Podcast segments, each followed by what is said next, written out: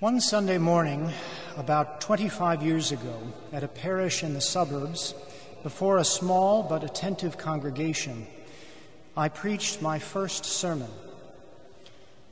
The inspiration came to me on the spur of the moment. Overcome with concern for my flock, I issued dire warnings and fervent pleas. My theme was hell and how to avoid it. Now, many worthy sermons have been preached about hell. The American uh, theologian Jonathan Edwards' Sinners in the Hand of an Angry God is, of course, one well known example. But monks, too, have always devoted careful attention to the so called four last things death, judgment, heaven, and hell.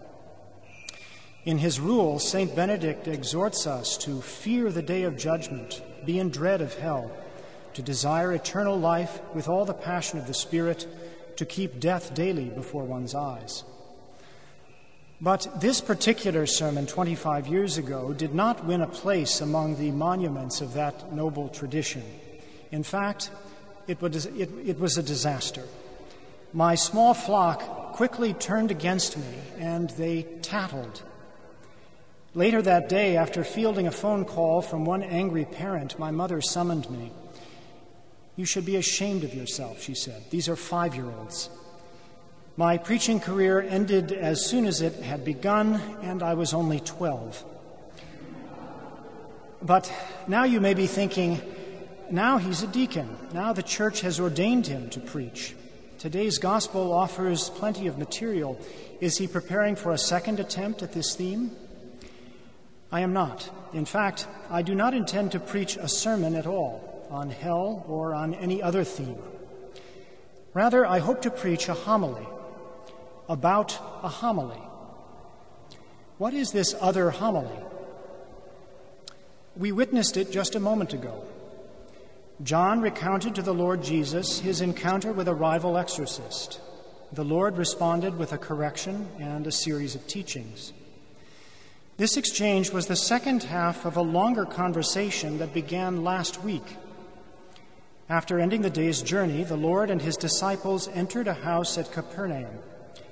Then he kicked things off with a provocative question What were you arguing about on the way?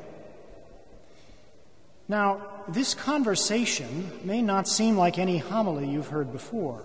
In fact, there are at least three aspects of it that should probably strike you as unusual, if we are considering it as a homily. But I would suggest that it is precisely these aspects that we should pay attention to, and especially I should pay attention to as the homilist. So, isn't a homily supposed to be a speech delivered by one person? Yes. But this speech should be a conversational speech. The Greek word homilia actually means conversation. One of its roots is homos, common, as in conversation. A homily is a speech done in common as part of the shared experience of a group. Even when only the Lord Jesus is speaking, the others are actively listening to him, weighing his words, formulating questions and responses. We see this kind of homilizing throughout today's gospel and indeed throughout the Lord's public ministry. Only rarely does he deliver the extended soliloquies that many associate with homilies.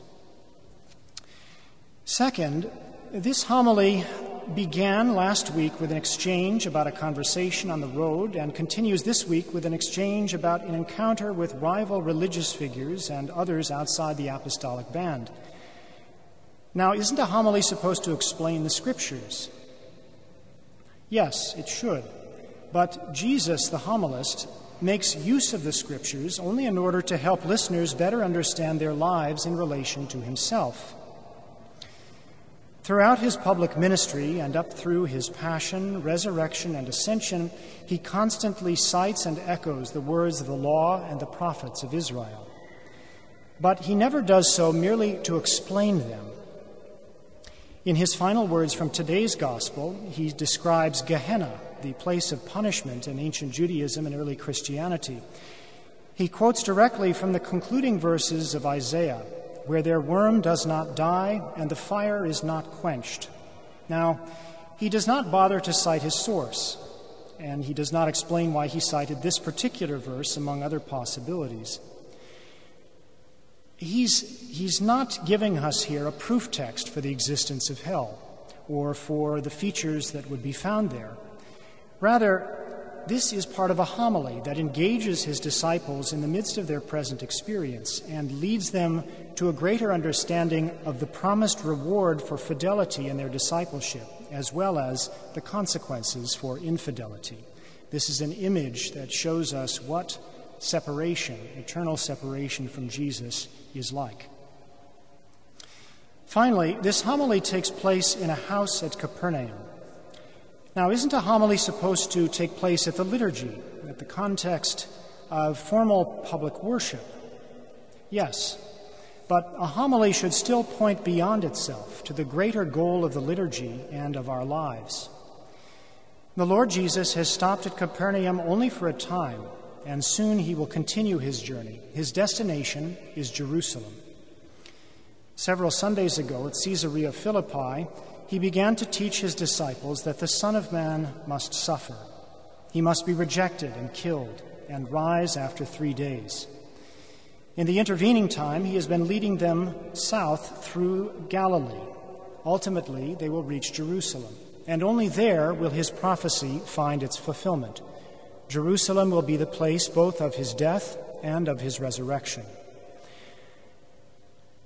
The Lord Jesus shows us in his homily that we too are on the way to Jerusalem. In eight weeks, we will begin another liturgical year. From the very beginning of Advent, the Church invites us to set our faces towards Easter, that is, towards Jerusalem. The Passion and Resurrection, which our Lord accomplished at Jerusalem, is the center of the Church's calendar.